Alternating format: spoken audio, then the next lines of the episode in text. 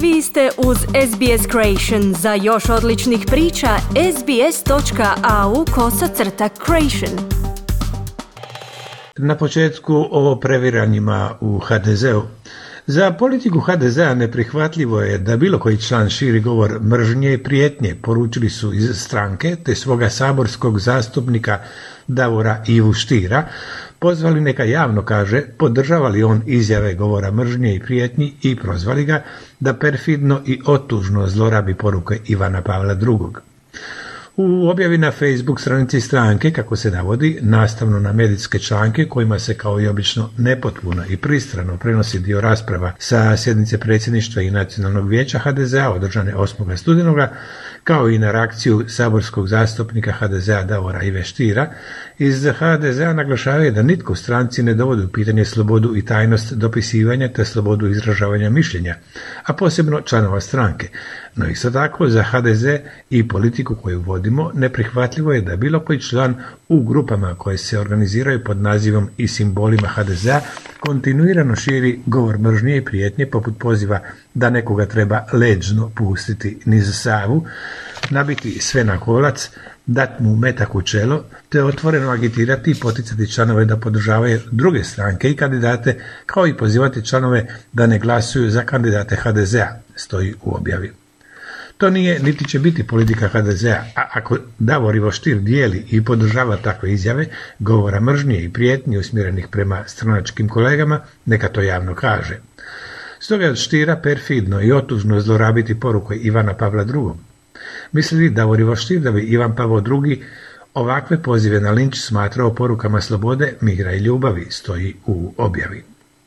Nakon što je u medijima objavljeno da je predsjedništvo HDZ odlučilo sankcionirati članove koji na društvenim mrežama šire mržnju, prijete ili kritiziraju vodstvo HDZ-a, saborski zastupnik HDZ-a Ivo Davor Šir podsjetio je da je sloboda i tajnost dopisivanja zajamčena i nepovrediva, te poručio, podsjetiši na riječi svetog Ivana Pavla II, koje su prethodile padu komunizma. Ne bojte se.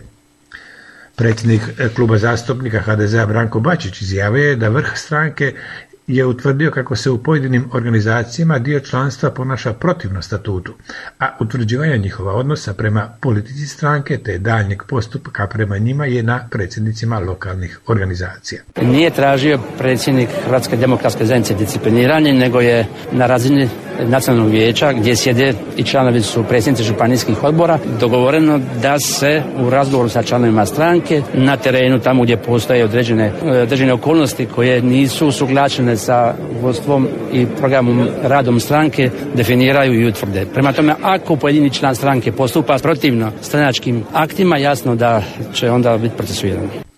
Predsjednički kandidat Mislav Kolakušić je u intervju za Injan televiziju ocijenio da su Hrvati apolitični i iznimno politički nepismeni. A ako ne uspije na predsjedničkim izborima, vratit će se u Europski parlament u kojemu je zastupnik. Nažalost, većina hrvatskih građana je odabrala biti apolitična i to smatraju jako dobrim potezom. E pa, dragi moji građani, da li vaša obitelj živi kao u Norveškoj ili kao u najsiromašnijoj afričkoj državi, određuje politika, a vi određujete tko je politika, rekao je među ostalim Kolakužić. Ako će na parlamentarnim izborima glasati za HDZ ili SDP, ocijenio je to će značiti da ne žele promjene. Polaganjem vijenaca i paljenjem svijeća kod spomenika poginulim i nestalim braniteljima i civilima u Bogdanovcima su državna i vojna izaslanstva, te izaslanstva lokalnih vlasti, braniteljske i stradalničke udruge, suborci, rodbina i prijatelji obilježili 28. obljetnicu stradanja toga sela. Tijekom tromjesečne obrane Bogdanovaca od višestruko nadmoćnijeg srbijanskog agresora, sela koje je takozvanim kukuruznim putem povezivalo Vukovar sa slobodnim hrvatskim teritorijem, poginulo je 133 branitelji civila, a za 14 ih se još traga. Bogdanovački načelnik Marko Barun. 17 je bilo do nedavno jer smo prije dvije godine baš imali izgradnju kanalizacijske mreže. Stravičan podatak da na metar i po dubine smo našli njih dosta i eskomacije su neke obavljene, neke osobe su nađene, a za nekima se još i dalje traga. 133 žrtve u Bogdanovcima, 89 je mještana, 200 branitelja ovdje držalo. Taj položaj nakon tri mjeseca potpune okupacije, 45 dana, nažalost su pali u ruke neprijatelja. Na skupu sjećanja na kristalnu noć i nacistički pogrom židova u Njemačkoj i Austriji 9. studenoga godine 1938. Predsjednik koordinacije židovskih općina u Hrvatskoj, Ognjen Kraus, rekao je u subotu u Zagrebu da se želi pokloniti svim žrtvama rasnih zakona i poručio kako se ne smije dozvoliti izjednačavanje ustaštva i antifašizma. Tu smisliće da se podsjetimo kristalne noći, da se poklonimo svim žrtvama rasnih zakona, da ne dozvolimo izjednačavanje ustaštva i antifašizma i da upozorimo na opasnost od ksenofobije i nacionalizma koja je pred vratima. Ustvrdio je da u Njemačkoj i Austriji kao ni u bilo kojoj zemlji zapadne Europe nije moguće relativizirati ili negirati postojanje koncentracijskih logora smrti, te izjednačavati žrtve nacizma i antifašizma, sila osobine i savezničkih snaga, ali da je takvo negiranje moguće u Hrvatskoj. Zašto? upitao je Kraus. Savjet vlade za Hrvate izvan Hrvatske u Varaždinu je održao dvodnevnu sjednicu, a premijer Andrej Plenković poručio je tom prigodom kako je Hrvatska na svoju dijasporu ponosna, ali da je cilj njegove vlade stvoriti poticajne uvjete za povratak dijela iseljenika. Savjet vladi pomaže u kreiranju i provedbi politike, aktivnosti i programa u odnosu na Hrvate koji žive izvan granica Hrvatske. Čine ga najugledniji predstavnici hrvatskih zajednica iz cijeloga svijeta i predstavnici najistaknutijih institucija u Republici Hrvatskoj. U Hrvatsku dolaze potomci naših iseljenika i druge i treće generacije, rekao je u svojem izlaganju državni tajnik Središnjeg državnog ureda za Hrvate izvan Hrvatske, Zvonko Milas. Predsjednik savjeta Ivan Grbešić upitao se boji li se i srami Hrvatska svoje dijaspore. Smatra da se netko boji jer je ukinuto ministarstvo zaduženo za nju, a poslije bilo je i promjena u načinu glasovanja, te je smanjen broj zastupnika u Saboru s 12 na 3. Kazao je da su se Hrvati, iako su bili izvan Hrvatske, borili za nju na čelu s braniteljima u domovini. Nabrojio je i uspjehe koje su Hrvati ostvarili u svijetu, od sporta do gospodarstva. Također je dodao da veliki broj Hrvata dolazi u domovinu na godišnji odmor, a iznio i podatke prema kojima je od 1991.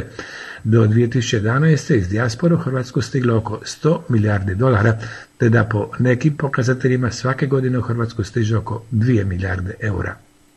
Grbešić je zaključio ako nije u interesu suradnja, onda se treba zapitati čiji se interesi služe. Na to je reagirao premijer Andrej Plenković. Samo bih se kratko referirao na pitanje gospodina Grbešića, sramili se Hrvatska svoje dijaspore. Mislim da je to krivo postavljeno pitanje. Hrvatska je ponosna na svoju dijasporu, ponosna na Hrvate u Bosni i Hercegovini i na Hrvate diljem svijeta. Ima nas u svim krajevima svijeta, a mnogi od vas daju doprinos domovini. To predstavlja jedno veliko jedinstvo hrvatskog naroda te zajedništva domovinske i iseljene Hrvatske. Novih 258 doktora znanosti i umjetnosti sveučilišta u Zagrebu promovirano je u nedjelju na dvije svečanosti u Hrvatskom narodnom kazalištu u Zagrebu polaganjem prisege pred rektorom Damirom Borasom.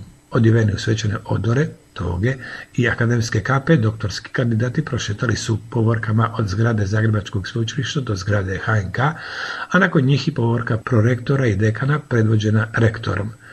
Nakon govora rektora Borasa, doktorski kandidati položili su prisegu, a on ih potom proglasio doktorima znanosti i umjetnosti. Ulazak u novo akademsko zvanje promovirani doktori simbolično su iskazali prebacivanjem kičanke, cofleka na akademskim kapama na desnu stranu. I još vijesti iz kulture. Film Dnevnik Dijane Budisavljević, redateljice Dane Budisavljević, nagrađen je na filmskom festivalu u njemačkom Kodbusu za najbolji debitanski film, priopćio u nedjelju producent i distributer filma Zagrebački Hula Hop. Redateljica Dana Budisavljević uvjedljivo je i emotivno snažno ispričala priču o mračnom poglavlju iz povijesti svoje zemlje Hrvatske, uspješno ujedinivši igrane scene i dokumentarni materijal. Dnevnik Dijane Budisavljević premjerno je prikazan ljetos na Pulskom festivalu gdje je osvojio šest nagrada među kojima je nagradu za najbolji hrvatski film. Nakon uspješne ljetne turneje i svečane zagrebačke premijere u koncertnoj dvorani Vatroslava Lesinskog, do sad ga je u Hrvatskoj pogledalo oko 30 tisuća ljudi, navodi u priopćenju distributer filma Hula Hoop. Toliko iz Zagreba. Želite čuti još ovakvih tema?